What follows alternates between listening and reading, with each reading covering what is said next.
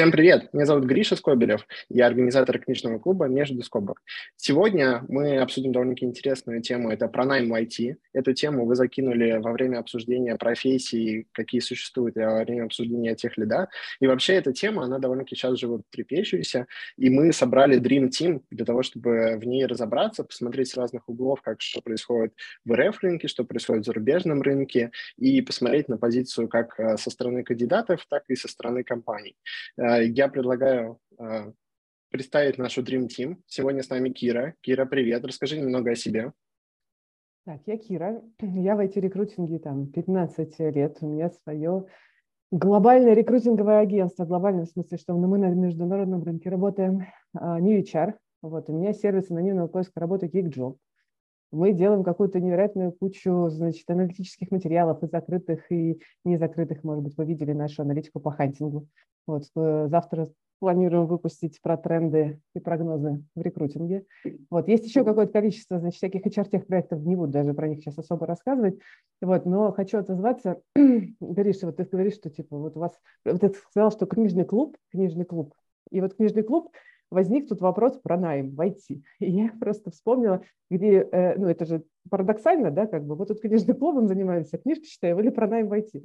Вот, даже книжный клуб интересуется наймом в IT. Я недавно слушала русский норм, Зубаревич. Зубаревич – это, значит, статистик, uh-huh. геоэкономист и так далее. И даже даже там люди спрашивали про э, географическую статистику экономики, а что нас наймом в IT? И она рассказывала, что с наймом в IT вообще, ну, с точки зрения статистики, то есть это тема, которая сейчас везде, конечно же, волнует всех. Да. Спасибо, спасибо, согласен, да, очень интересная тема, и буду невероятно рад ее сегодня обсудить. Также сегодня с нами Вероника. Вероника, привет, расскажи немного о себе. А, привет, меня зовут Вероника, я не рекрутер, не HR, и вообще можно задаться вопросом, что же я здесь делаю.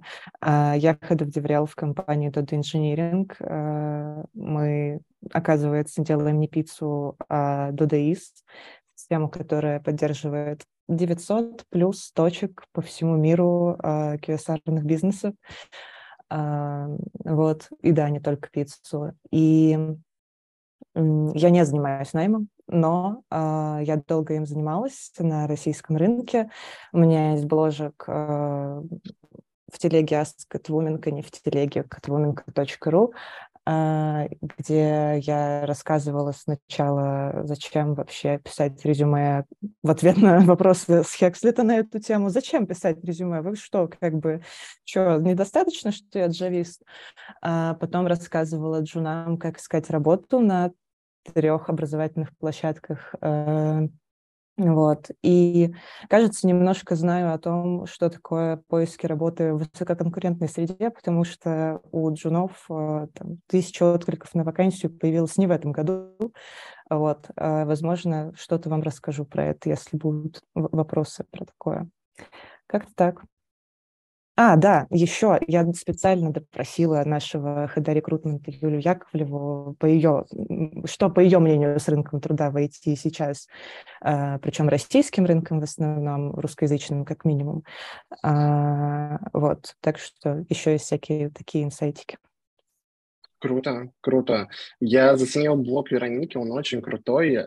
Мы обязательно приложим ссылочку, переходите, почитайте, очень интересно. А также сегодня еще с нами Саша. Саша, привет, расскажи немного о себе. 25 а, лет, из них три с половиной года или четыре работаю рекрутером, сейчас живу в Амстердаме, дальше посмотрим. А, работала на российском рынке первые два года и в перемешку с прошлого года. Уехала из России в прошлом году, а, сейчас живу в Амстердаме, ищу новую работу, так что у меня наиболее свежий опыт по рынку в Нидерландах. А также провожу консультации с прошлого лета. Мне было скучно в Грузии, и я решила помочь начать людям. Написала твиты, с тех пор мне до сих пор очень много людей пишет с э, просьбой о помощи, и мне очень нравится, чем я занимаюсь, поскольку есть огромное количество успешных кейсов, которые помогают мне благодаря этому изучать рынки разных стран, смотреть вообще, что происходит с рынком найма, готовить людей к интервью. В общем-то, вот чем я занимаюсь. Работала в консалтинге, занимались больше девопсом, э, клаудом и машин learning, еще были дата инженеры. Чем буду заниматься через месяц, не знаю, посмотрим. Как-то так. Круто, круто. Спасибо, что поделилась. И я предлагаю провести совершенно маленький смолток для того, чтобы наши зрители получше вас узнали. А, вы ведете YouTube-каналы, блоги, Twitter, социальные сети. Расскажите, что вас вообще вдохновляет на это, как вы находите силы для того, чтобы это делать? Можно я последний отвечу? Если ты говоришь, тебя не слышно. Вдохновляет просто количество запросов входящих, которые присылают в почту, в личку мне, моим рекрутерам и так далее. И когда уже количество запросов превышает все возможные какие-то штуки, мы делаем очередную статью. И очень много боролись, конечно, с синдромом самозванца. И ну это же всем понятно и очевидно. Ну нет, непонятно, не очевидно. Берем, рассказываем. Вот сейчас до того уже доросли, что у нас есть даже свой мемолог. Ребята, у нас есть мемолог, у нас есть человек, который придумывает мемы. У нас есть канал «Рекрутинг и жизнь». Мы туда постим мемы про рекрутинг, ну просто сначала мы между собой ими обменивались, потом просто делали канал. А потом мы начали делать свой контент, а потом у нас появился, вырос внутри команды человек, который придумывает мемы. Это вообще огонь. Как жить без мемолога, я теперь не знаю. По любой Кстати, мне кажется, что в каждой команде должен быть мемолог. Да. Хорошо, что в моей команде тоже есть мемолог, э, потому что у нас есть свой дизайн. Э, короче, а, что вдохновляет? Аналогично Кире, на самом деле. А, я начала бложек, потому что я зашла в сообщество разработчиков, они увидели, что я HR, и такие, зачем писать резюме? И когда ты отвечаешь на этот вопрос 50 раз, ты решаешь, что можно один раз на него ответить в целом, написать статейку и закрыть, ну и просто кидать ссылку. А, вот, хорошая схема, работает, понравилась. Вот, а с тех пор ну, это уже про, не знаю, масштаб, да, что ты можешь как раз не кого-то одного проконсультировать, а написать курс, который поможет множеству людей найти работу. Круто, круто. Спасибо, что поделилась. Uh, у меня как такового нет блога, да, у меня есть 8 подписчиков в Твиттере, и я пишу там обо всем подряд.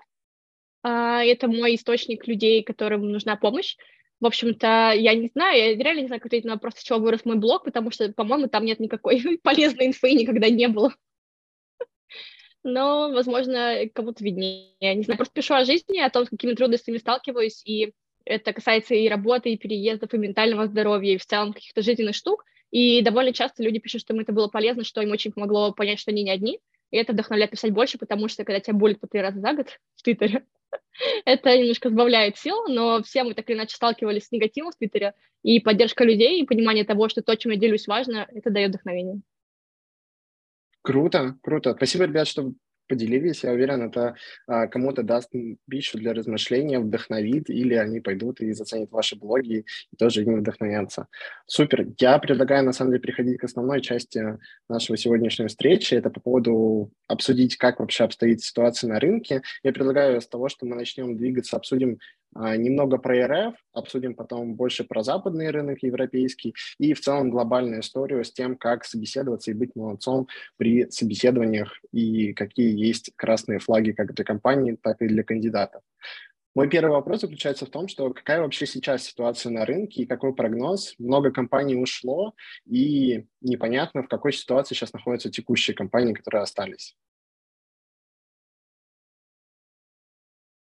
Очень общий вопрос. Да, да. Ну, то есть, э, какие как компании, как бы так значит ситуация? часик хотя бы рассказать, да, хотя бы что-то за часик рассказать. Например, компании на РФ-рынке.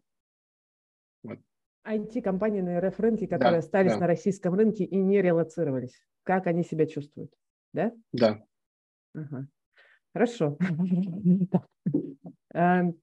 Кажется, что, ну, блин, тоже, знаешь, э, девчонки, не знаю, как вам, но мне хочется сначала как бы сказать, что было, какие выводы, какие перспективы, и при этом какие-то прогнозы говорить прямо сейчас тоже довольно сложно, потому что ситуация все еще как бы неопределенная. Но у меня э, и у нас э, есть ощущение, что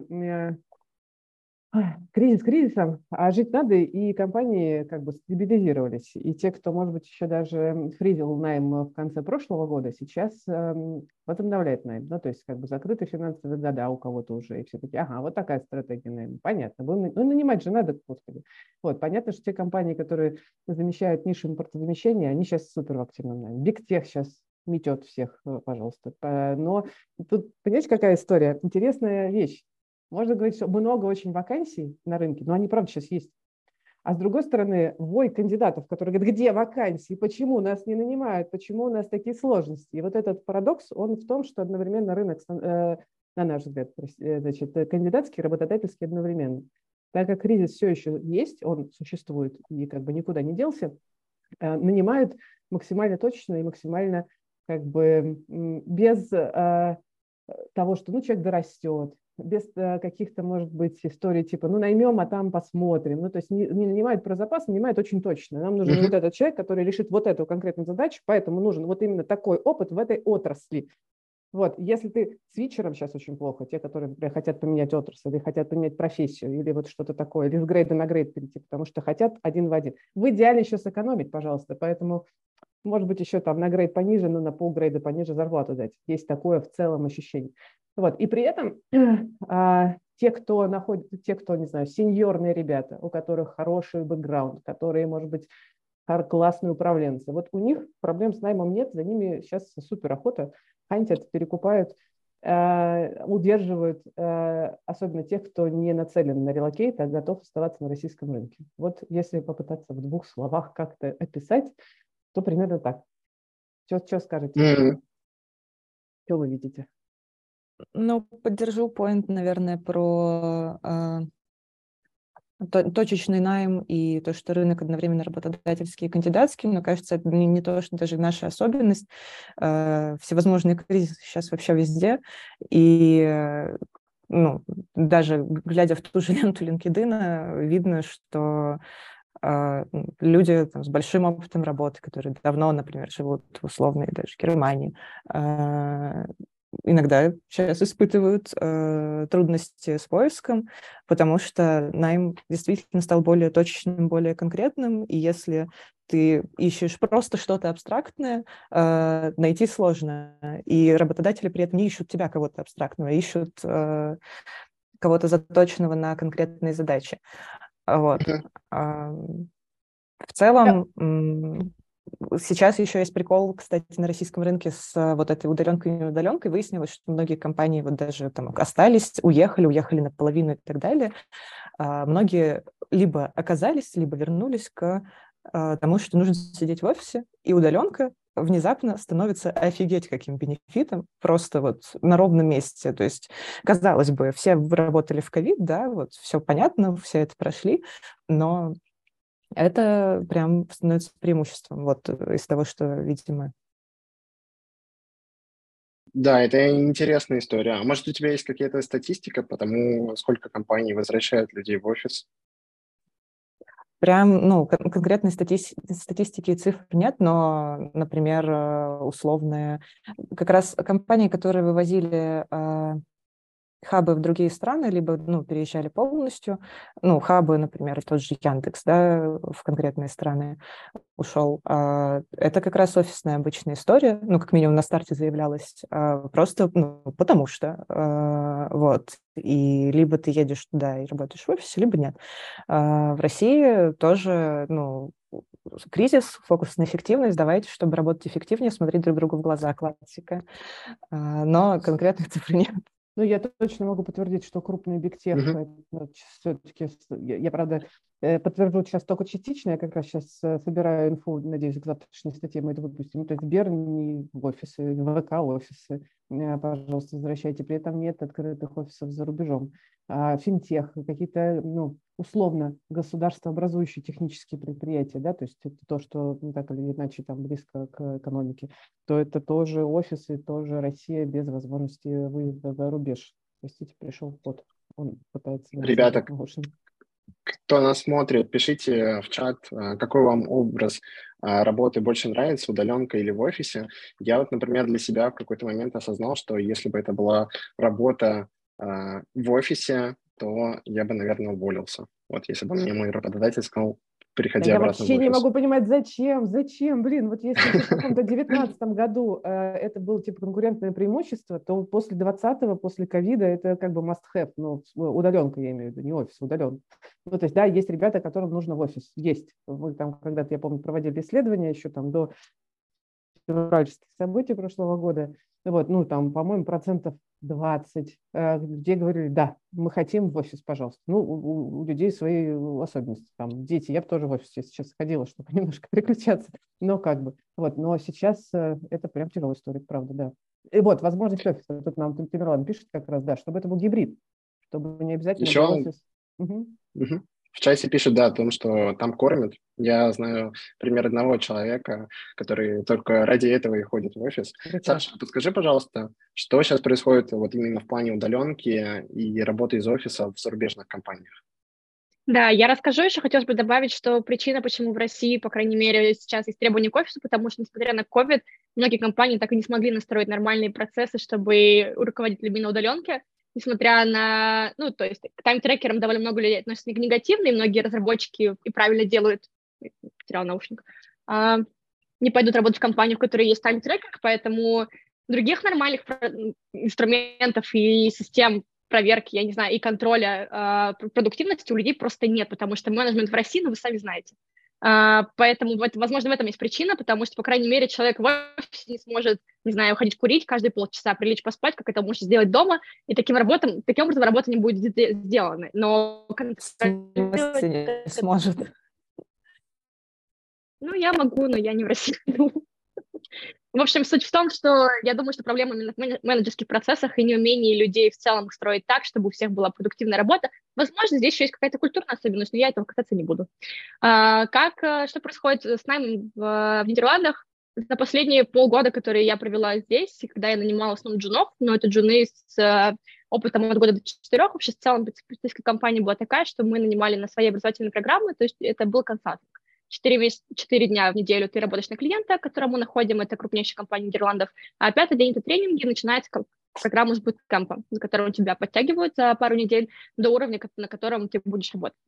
Никогда не приходили люди без опыта, всегда были там, условные медлы по меркам России. Но в Нидерландах это все еще джуны, и что изменилось за последние полгода, это то, что компании больше рассматривают дочь-спикеров, то есть сейчас, по крайней мере, с медлами, джунами, есть такая история, что компании больше нанимают именно локалов, несмотря на то, что у них другие требования к зарплате, в целом это разница в культуре, опять же, и компании, которые в прошлые годы стремились свичнуться в больше в англоговорящую среду, нанимая больше англоязычных ребят себе в команду, тем не менее, сейчас они нанимают больше дочь-спикеров, потому что нужно сначала дать работу своим, а потом разбираться с мигрантами, тем более, что это еще и дороже, очень много проблем с визами, тем более с россиянами, uh-huh. которых нужно вывозить, на, на, ну, на вывоз которых нужно тратить много денег. Плюс IND во многих странах перегружен, посольство тоже, Поэтому сейчас найм больше сосредоточен на нидерландоговорящих ребят. Как рекрутер я тоже это сильно заметила. То есть если я смотрела вакансии еще в ноябре, по какой-то там причине еще работая в своей компании, смотрела рынок, а вакансий англоговорящих было гораздо больше, чем сейчас.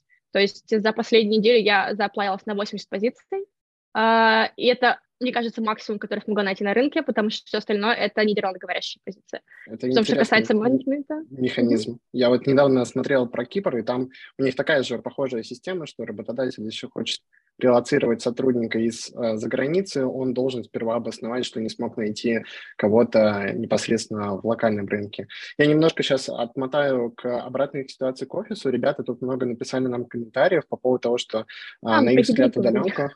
Да, гибрид. И тут, на самом деле, вот мне понравилась э, идея Виталия по поводу того, что, по-моему, самая здравая мысль – это работай э, как хочешь, когда хочешь, но чтобы все задачи были сделаны. Это звучит такой более value подход, интересный. И еще хочу отмотаться, на самом деле, к самому первоначальному вопросу по поводу, вот э, мы сейчас поговорили про сеньоров, что они очень востребованы и за ними прям э, есть хантинг. А что касательно на рынке РФ для джунов? То есть вот те люди, которые вот сейчас хотят войти на самую первую позицию, я, насколько понимаю, что как будто для них все плохо. Или Осенью как? у нас были цифры от 300 до 2000 откликов на вакансию должен делать Джун, чтобы найти работу. Но сейчас я не верю, что такие цифры реальны. Я думаю, что гораздо больше. Мы не сделали пока обновление, но 2000 откликов, это кажется вполне, типа, только для начала, честно говоря. Вот такая история для джунов, если в двух, в двух словах. А еще, как бы, мы тоже, подводя итоги года, сделали с командой такой вывод, что чтобы джуну в 23 году найти работу, ему надо быть медлом. А что, есть 3000 вакансий, на которые можно откликнуться? Э, слушай, э, что делают жены, чтобы ты понимала, да, которые не умеют искать работу? Знаешь, что они делают? Они просто берут и откликаются на все подряд, типа, а вдруг там будет вакансия джунов? Ну, то есть, понятно, что я не говорю, что это эффективные отклики.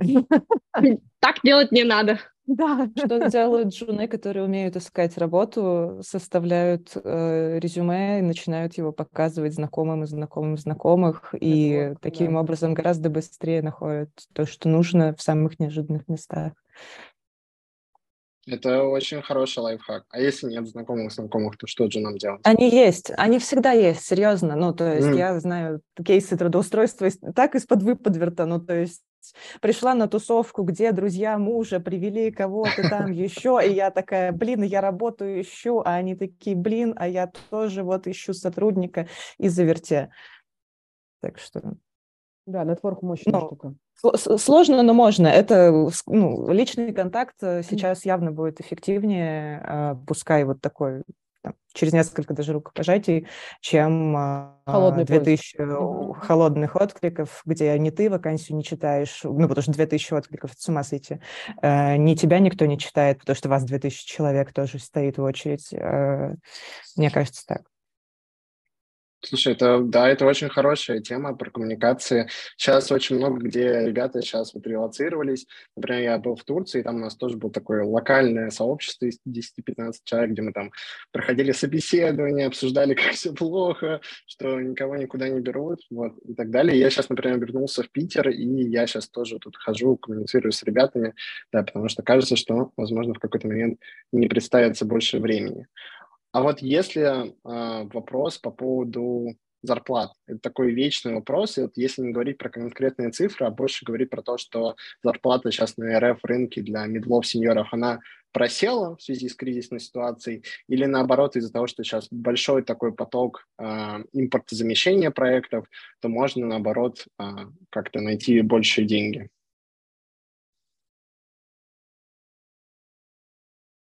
Так, про зарплату, большие деньги. Э, сейчас меняет работу, чтобы найти зарплату на большие деньги. Я правильно поняла вопрос?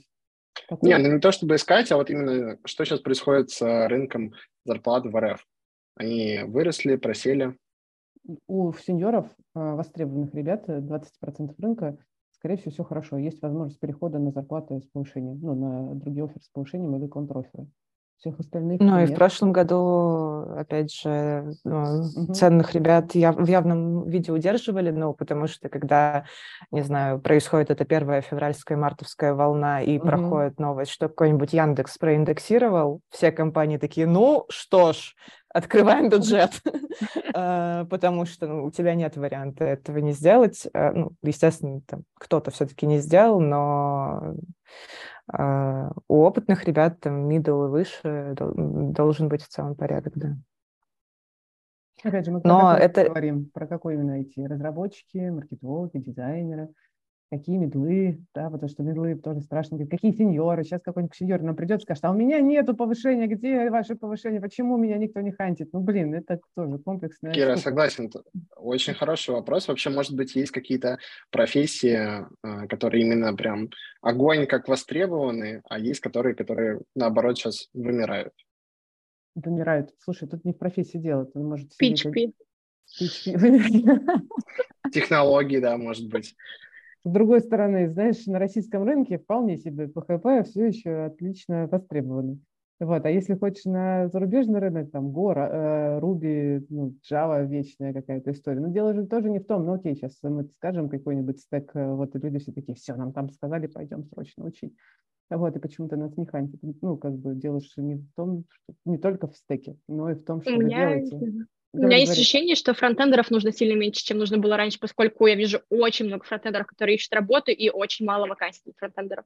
Есть такое да? ощущение, Когда что... фронтендер пишет э, рекрутеру в личку, есть ли работа, ты такой, в смысле, что происходит, почему так? Где-то был год назад. Такое ощущение, что, ну, то есть бэкэнд нужно постоянно мониторить, нужно допиливать фичи, нужно фиксить баги, а фронтенд, ну, типа, он сделал один раз какой-то, ну и ладно, функциональность, в принципе, не решает, клиент сам разберется, что там делать с сайтом, ну, или с софтом, ну и ладно, нормально, заработать так с костылями, ну и нормально оставим, то время как фронтендеров, мне кажется, их попало под сокращение довольно много в последнем декабре в прошлом году.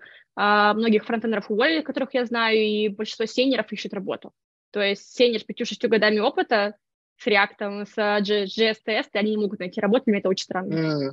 Фронтендерам повысились требования, как, как ко всем остальным. И если во фронтенд все-таки был довольно легкий вход, простите уж меня, по сравнению с бэкенд языками, где не ну, нужно да. учить алгоритмы, где не нужно там математическую базу хорошую иметь, что ты ну, там с верстальщика пошел и зашел в этот фронтенд, то теперь таких, такого объема навыков э, работодателям мало. Они хотят фронтендера со сложными, э, со сложным э, опытом, с, непрост, с умением решать все непростые вообще в целом задачи.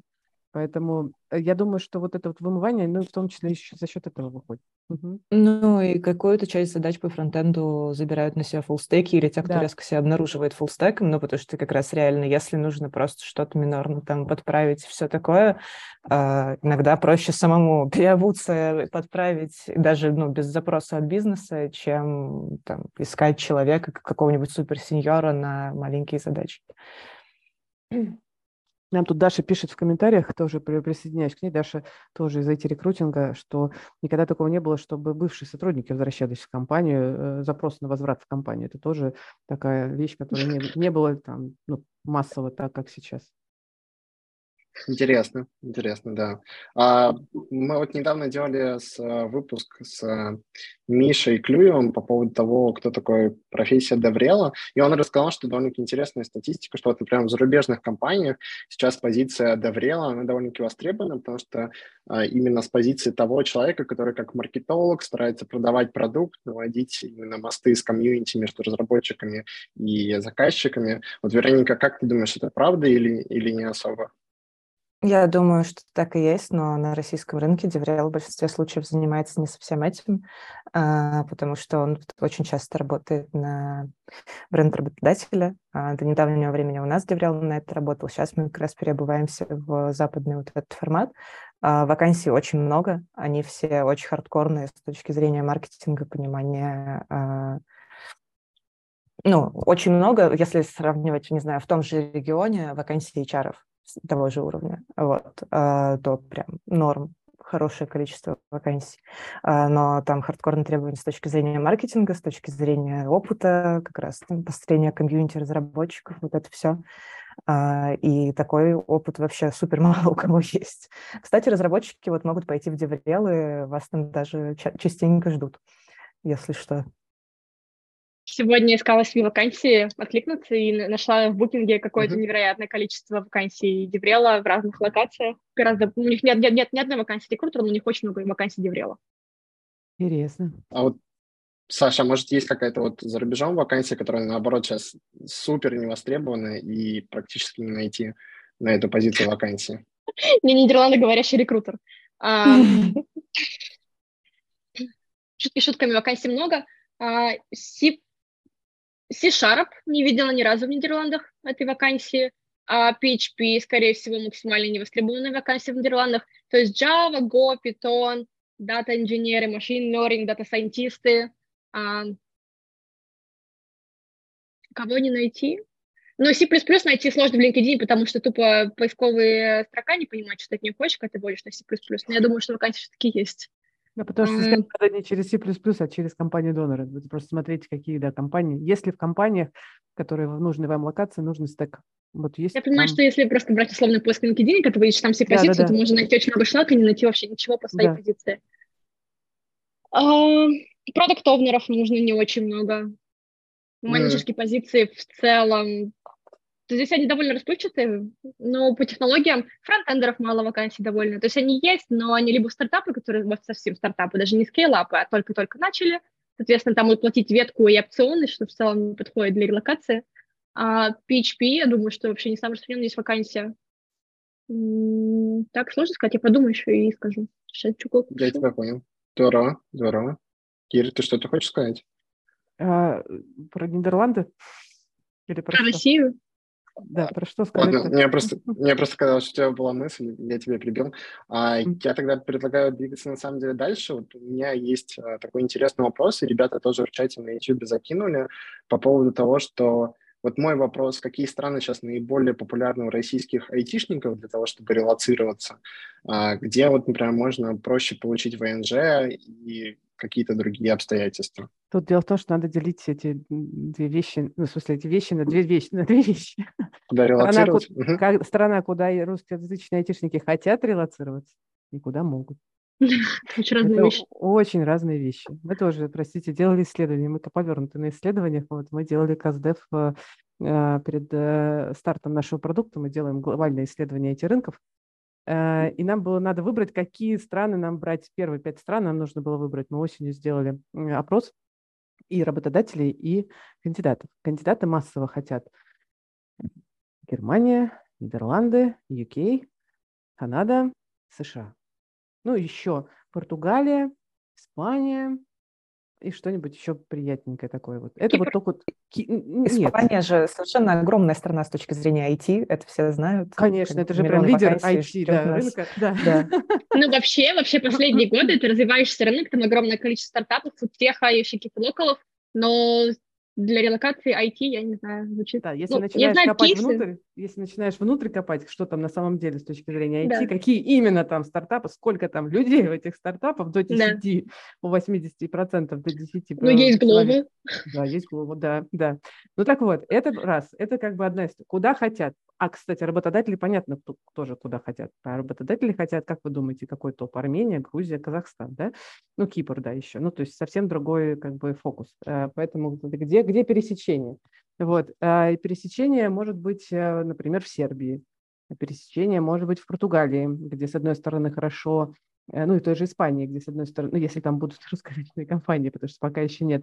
Вот, в Португалии есть русскоязычные компании, пришли туда я сейчас имею в виду, что русскоязычные компании, которые вышли на Global, это может быть хорошим uh-huh. стартом для тех, кто хочет выйти на глобальный рынок, потому что сразу выйти на глобальный рынок в англоязычную компанию, при... это вообще не тривиальная задача, ребят. Там я вижу вопросы в Ютубе, в том числе, в чем разница между русскоязычными кандидатами и англоязычными. Знаете, это прям отдельная тема подкаста. Это правда. Огромная разница. Очень просто всем, особенно если у вас нет прям э, классного опыта в известных global big tech компаниях, например. Ну вот, значит, э, Сербия, Португалия, кто-то выбирает Мексику, потому что там есть разные IT-компании, которые работают на Штаты, и в целом там тоже хорошая штука с легализацией. Просто все очень сильно зависит от цели. Вот кто-то выбрал для себя Турцию, потому что, ну а что? Ну вот, ну вот выбрал Турцию, и вот сейчас уезжает из Турции по разным причинам и потому что ВНЖ э, не дает, и потому что землетрясения вот один за другим, пипец, просто у них там история, у меня там знакомых очень много, я не понаслышке знаю эту тему. Вот, кто-то выбирает и остается в Армении, потому что, ну а что, тоже нормально, туда куча uh-huh. э, айтишных э, российских бизнесов пришло, э, прекрасные люди, отличный народ, э, очень комфортно, я там долго жила и утверждаю. Вот, кто-то остается в Казахстане. Здесь очень сложно как бы глобально все порекомендовать, потому что как только начинаешь копать в э, конкретный запрос, там выясняются нюансы. Э, что у человека? Он один переезжает или с семьей? А какая у него профессия? Насколько востребована? Mm. То есть миллион разных моментов. Готов ли он, например, самостоятельно получать эм, ВНЖ, легализоваться в стране? Потому что это очень хороший, кстати, поинт, ребята, если вы хотите, чтобы вы стали более заметны для зарубежных работодателей. Легализуйтесь сначала, например, через учебную визу, например, через открытие, что угодно, потому что как только, я знаю просто такие кейсы, они прям хорошо срабатывают, потому что как только ты сидишь и ждешь, когда тебя э, работодатель сам перевезет зарубежный, ну, как бы не факт, что это сработает быстро, не факт, что это сработает эффективнее. Вот, мы, э, у нас есть подкаст «Собес», где мы как раз разбираем поиск работы за рубежом. У нас там прям uh-huh. живой кейс, когда да, человек мы обязательно хотел... приложим все ссылочки. Да. Uh-huh. Это живой человек, который прям хотел в Финляндии. Вот прям мечта у него в Финляндии. В Финляндии рынок вот такусенький, там нет никаких IT-компаний, там он мертвый, этот IT-рынок. Вот, э, и год практически он искал работу, и вот он недавно мне писал, что он нашел работу, и на самом деле он стал э, более заметным. Ему начали писать э, рекрутеры только после того, как у него, он начал писать, что у него есть ВНЖ, ну, в смысле, что он легализован, а он получил mm-hmm. по учебной визе, например. Ну, то есть... Это разные... на самом деле есть отличный вопрос от Антона в YouTube по поводу, вот ты его, мне кажется, раскрыла почти полностью, но, возможно, есть еще что-то добавить, это по поводу того, как наниматься в редкие страны, это вот как раз не тот список, который мы озвучили в самом начале, куда все хотят, а вот, например, как раз-таки, да, вот Финляндия, Швейцария, Люксембург, как вообще искать работу в этих местах, вот один из вариантов, который ты предложил, это уже там как-то легализоваться. Может, есть еще какие-то варианты? Русскоязычные IT-компании. Люксембург сейчас открыт, отлично себе, значит, э, дает классные преференции для этих компаний. Я прям знаю довольно много русских компаний, которые сейчас там. Там релокация в Люксембург, русскоязычная компания, же классно. Вот. А, например, Канада или Австралия – это, что, господи, э, страны с селф-релокацией. То есть ты по баллам можешь проходить и самостоятельно туда переезжать. И это точно буст. Ну, то есть точно нужно использовать и то, Круто. и другое. И искать, и самостоятельно пытаться. Саша, Вероника, может, у вас есть какие-то... Да, давайте, да, вы, пожалуйста, а то я все болтать. Можно коротенько скажу, коротенько скажу про Испанию, про релокацию по учебной визе. Можно переехать в Испанию через языковые курсы. Это мой запасной план, например, если вдруг я за месяц найду себе работу в Нидерландах, а я просто куплю себе языковые курсы испанского за пару тысяч евро длиной в год, получу студенческую визу, легализуюсь, а дальше будет уже чуть-чуть попроще. Ну и плюс в, Европе, в Испании тепло, дальше будет что-нибудь видно. Это такой запасной план. И в целом, если хочется переехать, условно, в Испанию, Португалию, например, тоже Португалию можно приехать только по уже действующей визе подаваться там, на ВНЖ. Поэтому это тоже в целом такой себе вариант. Знаю, хороший, есть хороший друг, который переехал в Испанию по учебной визе. Работает на Штаты, правда. круто, круто. Спасибо, что поделилась. Да, это такие хорошие примеры того, как можно пытаться э, релацироваться. А вот если говорить про в целом про зарубежный рынок, сейчас э, в конце декабря, в начале января есть массовая статистика по лей-оффам, то, что многие компании, они делают сокращения, кто-то пишет то, что это не связано с кризисом, а просто компания, например, закрывает неудачные проекты, кто-то пишет, да, что это все-таки на фоне кризиса. Как вы считаете, из-за чего сейчас это происходит и что вообще, да, сейчас зарубежным рынком вакансий? Я прям чувствую, у нас прям команда собралась, аналитиков глобальных, да? Международные экономисты сейчас. Мы тут все раскатаем, по пальцам расскажем, как все, статистику приведем и так далее. Диван-бейст эксперты. Да, да, да. Помните этот кризис да. нулевых э, доткомов? Помните? Э, я тогда еще как рекрутер не родилась э, с точки зрения профессии. Вот, я его изучала уже постфактум, ну, когда уже пришла в профессию, вот этот вот адский ад был там года три, по-моему, значит, и увольнение, и закрытие компании и так далее. А, как бы, если очень коротко, то инвесторы хотели получить одно, не получили. Примерно, если очень в двух словах, сейчас происходит то же самое. Я где-то видела прекрасное сравнение стартапов единорогов 2021 года со слами стартапами 2023 года. Потому что что такое, значит, 21 год? 21 год угу. – это когда огромная оценка. Мы должны супер быстро бежать. Мы нанимаем просто пачками, невероятно быстро самых звезд, звезд, звезд, еще больше, еще больше. У нас вроде бы уже до хера денег на счету, но мы не можем остановиться, потому что если мы не займем лидерскую позицию через полгода, мы умрем потому что мы э, нацелены, как такой единорог, не на зарабатывание денег, а на долю рынка, на, по, на количество пользователей, на лидерские позиции. Поэтому мы строим не бизнес, мы строим единорога. Вот, и, значит, берем в сравнение какой-нибудь нормальный бизнес, который сейчас назвали ослом почему-то. Ну, окей, значит, он такой говорит, так, мы прибыльны? Хорошо. Нанимаем аккуратно. Значит, привлекаем только на понятные уже там MVP, которые с юнит-экономика у нас сходятся. Постепенно растем. И даже если мы лидером рынка не станем, то мы все равно не умрем, потому что мы зарабатываем, ребята. Вот, угу. если в двух словах, наверное, в этом вся проблема. Надутый рынок. А знаете, еще такая прекрасная штука, вот эти акселераторы, вот эти все э, э фонды, о, новая технология, метаверс. Фейсбук сказал метаверс. Нам точно нужно в нашем портфеле метаверс. Кто тут есть? Давайте возьмем, просто поставим, нам надо, чтобы было. Я сейчас почти не шучу. Ну, примерно такой подход. Ну и как бы понятно, что ага, в нас инвестировал фонд, сейчас срочно нанимаем. Ну, господи, ну, ну правда же, это пузырь такой был очень долгий. А сейчас, а деньги-то где? Ну, на самом ну, деле, это правда огромное количество единорогов. Я в прошлом году искала себе работу в Эстонии. В Эстонии находится больше 10 единорогов. А большинство этих компаний являются, ну, не то чтобы убыточными, но они не в плюс работают. У них как таковых денег их, их и нет. Они наняли огромное количество людей за последние годы, но эти же компании сейчас массово и сокращают. Ну и даже mm. компании, которые классно работают в плюс, у них вроде как все зашибись. Опять же, ну, они не кладут обычно деньги в бесконечную кубышку, чтобы нанять себе побольше разработчиков. Они их кладут в оборот, в какие-то еще проекты, то сами в кого-то инвестируют и так далее.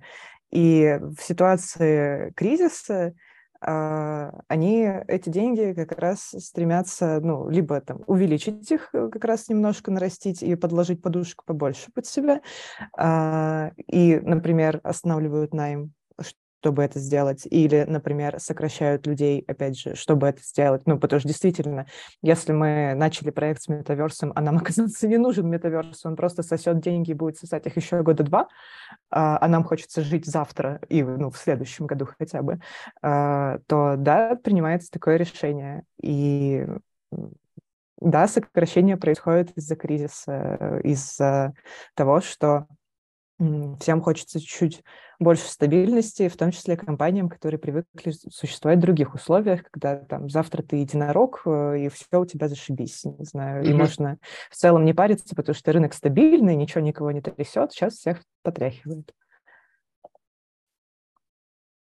Супер, супер. Да, это довольно-таки очень интересная позиция. На самом деле, да, прикольно, что мы сейчас как бы развеяли какие-то заблуждения. И в целом, да, кажется, что история цикличная, есть какая-то погоня за хайпом. Я на самом деле предлагаю двигаться дальше. У меня есть э, заготовленные кейсы. Дело в том, что я сейчас тоже прохожу и проходил очень много собеседований и общался с знакомыми, друзьями. У меня есть пару кейсов реальных, э, которые э, интересны, и хочется послушать ваше мнение. Вот один из кейсов, где человек релицировался уже в другую страну, то есть он там проходил процесс того, что он там в России, условно говоря, все там оставил, а, переехал в другую страну, начал работать, и через два месяца он попал под сокращение. А, есть какой-нибудь, не знаю, может быть, лайфхак или что можно попробовать сделать? Антидепрессанты. А антидепрессанты, да, они уже там уже в деле, э, человека массово поддерживаем и стараемся да, его держать, но он вроде держится. Вот. Просто вопрос в том, что можно ли это как-то прощупать заранее, или сейчас вообще невероятно ничего предсказать. И Прощупать заранее, уволят тебя или нет? Сократят да, или да. нет? Сократят или нет, что-то вот про компанию Но если ты топ-менеджер, ну, в смысле, да, может быть, про компанию почитать, может быть, посмотреть, значит, в каком ты подразделении работаешь, оно приносит прибыль или нет, насколько ты э, деньги приносишь компании. Простите, котик. Вот, насколько это ценен компания сейчас. Если ты только что устроился в компанию, еще не прошло полгода, ты априори становишься первым под сокращением. Вот я, чит... я смотрела стрим Ани Наумовой тоже. О, сейчас, да, она расскажет. Она рассказывала, как э, делала интервью с а, рекрутером из Амазона а, про их сокращение. Блин, ребят, это так странно. Компания же, ну, умная, да, ну, мозги, все такое, IT, суперкомпания. И они реально сокращали вот примерно так, ну, примерно как Big Data, которая у нас всех, значит, на слуху. Угу. Просто бессмысленные какие-то вещи, то есть необдуманные, не спрогнозируемые, то есть руководители, э, значит, вставали перед фактом, что сейчас будут сами же сокращать свою команду, на следующий день их сокращали, то есть никакой коммуникации нормальной с людьми. При этом это Amazon, один из лидеров, который просто, ну, убивает сейчас отчасти свою репутацию, ну и, блин, ну, можно было бы лучше. Но вот в Амазоне можно было бы предугадать, что тебя сократят? Нет, невозможно. Ну, мне кажется. А, как еще можно прощупать, кроме там, приносит ли твой юнит прибыль и все такое? Но, опять же, ну, в той же Карпе тебе не всегда про это скажут, на самом деле. А, вот. Но из популярного это смена руководства, ну, то есть, если недавно в этом юните, в этой компании что-то поменялось, mm. то как раз велика вероятность, что будут какие-то подвижки. Они могут быть хорошими. Ну, то есть, не знаю, всех поднимут в должностях повыше, начнут большой найм. Они могут быть плохими а, скажут, что а нафига мы занимаемся этим направлением, давайте закроем. А, и ну, Тут в целом не угадаешь, но смена руководства почти всегда что-то меняет в какую-то из этих полярных сторон, почти никогда не оставляет все как есть. Она затем и происходит обычно. Угу. Круто, круто. Саш, может, тебе есть что сказать? Конечно, мне есть что сказать. а, в общем-то, по большому счету, то, что тот факт, что мне не продлили контракт, связан еще и с тем, что объемы найма тоже упали. А, я была, я переехала, и у меня был принят контракт на 7 месяцев, потому что два рекрутера, которые работали до меня, обе были в декрете. И план-то был, когда меня нанимали, когда они выйдут из декрета, они будут работать на парт-тайме, я буду работать на фулл-тайме. Но по факту в прошлом году мы наняли словно 60 человек, в этом году план найма 30 человек. Очевидно, что третий рекрутер просто не нужен, и мы наняли, например, всех до конца мая. А новых людей предвидится, заниматься трем людям точно нечем. Поэтому там было много других, других причин, но основная в том, что третий рекрутер просто не нужен. И да, когда нанимали, план был один, сейчас как бы рынок поменялся, третий uh-huh. рекрутер не нужен, так людей много нанимать не будем, да, на плаву останемся, но без большого роста, который был, например, в прошлом году. Это случается довольно часто, особенно ну, если учитывать, что я единственная в компании, кто не говорит на нидерландском, я единственная, кого наняли из рекрутера за последние три года. А, я была как бы первой мишенью на увольнение, поскольку если рейд компании, если профиты компании падают, соответственно, в первую очередь увольняют того, кто наиболее в этой ситуации э, уязвим. Это была я. А, в том, что касается... Прости, я потерял наушник. А, а, я забыла вопрос. Я уверен, что у Саши все я, получится. Я, я да, спасибо, ты ответил на вопрос. Есть еще один довольно-таки такой сложный кейс. Там человек попал в очень сложную жизненную ситуацию. Дело в том, что сейчас многие компании, которые имеют зарубежные офисы, они не напрямую релацировали людей в зарубежный офис, а они через какую-то буферную страну потому что у них условия то, чтобы сотрудники не работали в РФ. И получилась такая ситуация, что человек просто остался, в, ну, он переехал в другую страну на время, думаю, что это там на месяц, на два, и попал под сокращение. Тоже такой очень сложный кейс, а, который, а, в принципе, он очень похож на предыдущий, тоже, что смена руководства, еще какие-то юниты. Вот, и а, там у человека так получилось, что страна, в которой он, он просто мог еще в ней находиться, да, там не нужна была какая-то специальная виза, это СНГ страны. Вот, как вы относитесь к такому кейсу, и тоже, может, что-то можно подумать, или, может, нужно быть более осторожным и релацироваться сразу напрямую в страну, конечную точку, без буферных стран? Я бы не рекомендовала использовать этот кейс как повод того, что не надо соглашаться на буферную страну. Ну, потому что, да, все, что угодно может случиться. Но, как бы, если вы не будете соглашаться на буферную страну, а будете ждать работодателя на белом коне, который вас релацирует со всей семьей, значит, сразу в Нидерланды, или там в Германию или в UK, то можете не дождаться. Смотрите, взвешивайте свои риски на самом деле. Потому, ну, с другой стороны, если у вас семья из троих детей, пятеро котиков или там четверо, как у меня и так далее, то, может быть, и не надо соглашаться на буферную страну, чтобы потом не подкидываться этими кодиками и перевозить их туда-сюда. У меня была целая эпическая история перевоза котов из Армении в Сербию, никому не пожелаю. Вот, то есть очень тоже все зависит от ну, персональных вводных. Если ты один с рюкзаком, айтишник – то, блин, найдешь себя э, нормально, можно рискнуть в этом смысле. Тоже надо, конечно... Сейчас, кстати, один из трендов очевидно, когда этот вопрос начинают задавать кандидаты, которые тоже раньше особо не задавали. А насколько стабильный бизнес у этого работодателя? Вот. А у кого же стабильный бизнес? Да. Но наконец-то люди начали задумываться про эти вопросы. Тоже хороший point подумать. Я считаю, что всегда нужно было задумываться. И если говорить про э, знаки, какие-то предположения, что тебя могут уволить. Ну, во-первых, если ты работаешь в более-менее э, маленькой команде, там не 150 тысяч человек в твоей команде работает, то у тебя все равно есть uh-huh. коммуникация с менеджерами, ты все равно понимаешь, на какой стадии находится бизнес, и особенно твой проект, что вообще происходит. Поэтому я думаю, что в случае Амазона скорее исключение, но, как правило, если где-то планируется сокращение или, в принципе, проект стал убыточным, планируются какие-то изменения, новое руководство, то об этом знаешь заранее. А, плюс отличная практика, которой практически никто не пользуется, я в том числе, это ходить на интервью периодически раз в несколько месяцев, раз в полгода, иногда, а, и обновлять резюме. Кто-то дал мне очень классный совет в Твиттере, каждый раз, когда сделал что-то прикольное на работе, добавляй в резюме. И когда тебе придется искать работу, у тебя уже будет что-то, с чем ты можешь работать, чтобы привести в порядочный вид, дальше оплавится. А, быть на связи с рекрутерами, мониторить рынок труда, иногда откликаться на вакансии, либо если кто-то зовет, соглашаться, потому что мне, например, я не разработчик, мне на LinkedIn пишут очень редко, но разрабам пишут часто, даже сейчас, поэтому соглашаться, просто ходить, поддерживать навык, мне кажется, и ты себя будешь чувствовать увереннее, uh-huh. и ты знаешь себе цену на рынке, и в случае, если у тебя вдруг зарплата на твоем текущем месте в 10 раз меньше той, которую тебе предлагают на рынке, условно говоря, то это повод сменить работу в том числе. Ну и просто понимать, в каком ты, какой ты позиции, и даже если тебя сократят, это не будет концом света. Всегда нужно иметь план Б, по крайней мере, подушку безопасности. Не мне говорить, у меня ее нет, но я думаю, что люди взрослые обычно ее имеют, особенно у тех, у кого есть семья. Мега плюсую Саша. Да.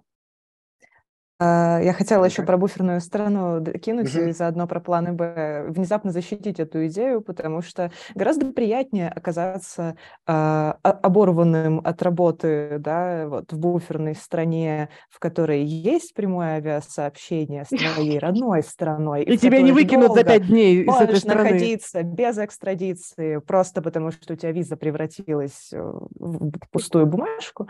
А, вот. Чем оказаться в такой же ситуации, ситуации в стране без прямого авиасообщения и когда тебе нужно быстро ее покидать. Мне кажется, выехать из России – это хороший план в любом случае. Даже если это буферная страна, ты уже не в России, ты уже гораздо а, предпочтительный для рекрутеров, потому что для многих Россия это красный флаг. Еще потому что закрывается посольство, консульство, непрямое авиасообщение, все очень дорого, все очень криво, все очень страшно, граница закрывается через день, а проще уже делать это с буферной стороны. Да, может казаться, что Ребят. страшно, но страшно каждый раз в целом. Поэтому... Да, да. А, Спасибо, спасибо, что разобрали такие интересные кейсы. Да, у них есть как а, свои подводные камни, есть где-то а, выходы. Ну, в смысле, вот эти ситуации, они все херовые, вот, но в смысле именно в, в плане того, что и как с этим жить и оценивать риски попасть в такую ситуацию, да, мы, в принципе, разобрали. Я предлагаю переходить а, к последней группе вопросов касательно того, а, Какие сейчас есть вообще, может быть, красные флаги у компаний, когда они сейчас рассматривают э, людей э, на вакансии? Саш? Я читала комментарий, пропустила вопрос. Какие есть красные флаги у компаний, когда они рассматривают людей на вакансии? Встречный вопрос, мы про какой рынок? Ну, вот, например, про РФ рынок, если говорить. Ну, а, когда мне пишут рекрутеры, говорят, вот есть классная вакансия, делать деврел, я говорю, здорово, замечательно. А нужно ли быть в Москве? Они такие, да. А, ну, то есть красный флаг местоположения, если ты уже куда-то сдвинулся с места. Также, кстати, на глобал рынке. То есть если у вас э, рабочая виза. Да, нет, все. Мы заканчиваем разговор. Кстати, глобал рекрутеры, они эм, не, не такие интровертные рекрутеры, как у нас в IT, и они часто звонят, кстати.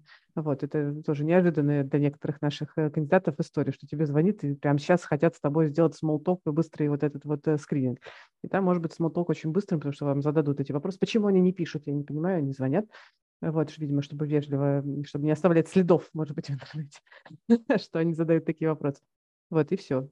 Ну, это самый главный красный флаг, наверное. А, еще, кстати, есть прикольные кейсы, когда э, наши русскоязычные ребята, они, конечно же, иногда боятся, что вот сейчас есть красный флаг, что ты русский, тебя не будут нанимать из-за того, что ты русский. Вот, uh-huh. и э, я слышала прекрасную историю, не моя история, мне рассказали, э, про русскоязычного разработчика, который вот не может устроиться довольно давно. Он проходит по собеседованиям, ему отказывают. И он уверен, что это потому, что он русский. Но он не складывает дважды два, потому что он по собеседованиям ходит его зовут на собеседование. Есть, ну, русского быстро очень можно понять по резюме и по много всему остальному.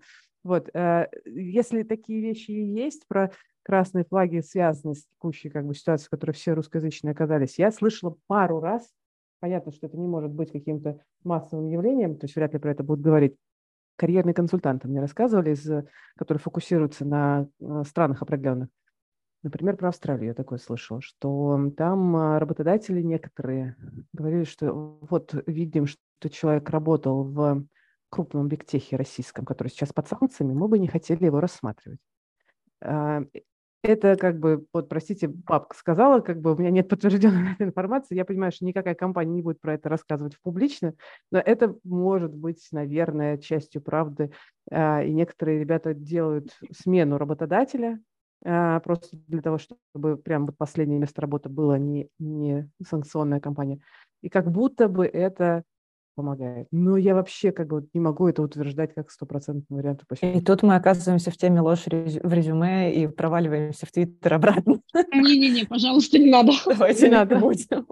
А, был кейс осень, где-то в ноябре или в начале декабря, когда Германия массово отказывала визам россиянам, у кого есть опыт в, в банках в России, там а, условные Альфа-банк, естественно, Сбербанк, а, вообще все банки под санкциями, если есть опыт работы в них, то Германия отказала в визах по причинам госбезопасности. И это довольно массовый кейс. Mm, интересно. Интересно, интересно. А, Супер, супер. А если вот говорить э, про именно с точки зрения кандидата, то есть вот я как кандидат сейчас смотрю на зарубежные компании, что для меня может быть красным флагом? Тебе весь список выкатить. Компания не зарабатывает денег и надеется на инвестиции. Вот, мне кажется, самый главный флаг. Компания страты сайта или вообще не работает, и кроме на LinkedIn вакансий больше нигде нет. Вообще инфа про компанию особо а если еще на Glassdoor плохие отзывы, состоянии. И если ты открываешь страничку на LinkedIn, там два сотрудника, вот это точно классный флаг. Если у компании нет нормальных страниц в соцсетях, она позиционирует себя как супер-пупер, я не знаю, лидер рынка, как правило, чем меньше компаний, чем хуже не и тем больше не лидер рынка. То, то если у них нет э, страниц на LinkedIn, которых можно найти, у них не работающий сайт, я так на вакансию, потом захожу, я пригласила на интервью, а мне просто работает сайт, я поднять не имею, что за компания. Я отказалась на собес, конечно, но такое часто. Это красный флаг. Красный флаг, если у вас первый созвон 10 минут, например. За 10 минут невозможно выяснить буквально ничего. А, если это первый этап скрининга с рекрутером, то это странно. А, красный uh-huh. если, если тебе не называют вилку зарплаты, вы спрашивают твою, твои зарплатные ожидания, тоже странно, я не люблю эту игру и считаю, что, ну, по крайней мере, по европейскому опыту у компании всегда есть вилка зарплаты, которую рекрутер всегда знает, у них всегда есть ожидания. Поэтому, когда ты называешь свои ожидания, они всегда знают, входишь ты в них или нет, и в чем вся эта загадка, а скажите вы, не скажите вы, я не понимаю. То есть мне как рекрутеру гораздо проще самой сказать первую свою вилку, а дальше кандидат решит, подходит она ему или нет. Потому что, скорее всего, выше, чем эта вилка, я дать смогу, потому что у нас расписаны бюджеты. Mm-hmm. Поэтому это решать уже кандидату, а, собственно, не рекрутеру. Поэтому это очень странная игра. Это тоже красный флаг, если вам не называют нормальную зарплату на интервью либо на созвоне тоже подискутируют разные, почему вилка не называется, потому что реально бывают ситуации, когда вилка гибкая, ну, мы прям работаем с этой историей. У нас, да, есть, например, вилка там типа от 5 до 7, все понятно. Но если будет классный чувак, мы готовы будем с ним поговорить. Поэтому ну, так, когда классный чувак тебе сам озвучивает свою зарплату, ты уже понимаешь, готов двигаться или нет. Да, когда, да. если дальше ты потом выясняется, что ты такой двигаешься дальше, тебе предлагают в два раза меньше, ты ну, чувак, ну, да. чуваки, почему мы этот состав решили? В том-то и дело. Да, Но это, как, как правило, это частая практика в России, когда ты, когда тебе на первом интервью даже не можешь сказать нормальную вилку. Интересно. Так было бы, да. Супер, супер. А, Вероник, может, тебе есть что сказать? Да, я вот сижу, медитирую на вопрос в чате тоже про красные флаги, но уже третьего, третьего сорта.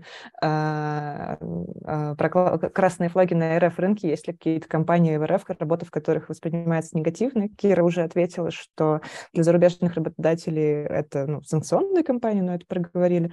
А, ну, и для зарубежных, ну, которые немножко прошаренные, и для местных это может быть всякая госаффилированная история, ну, например, платежная система МИР, мир — это замечательный, стабильный работодатель, если ты хочешь оставаться в России. Вообще супер класс, место вроде как. А, но есть нюанс, да, а, вот. И вторая штука — это серая зона. А, к ней в разных странах по-разному относятся. Если в рамках РФ, опять же, смотреть, то ну, к игорке просто, к людям, которые работали в игорке, например, или там в, в сайтах для взрослых, а, могут интересно относиться при найме, а, вот, и к такому опыту, хотя опыт при этом может быть вообще пушка-бомба, но какая-то идеологическая штука тоже.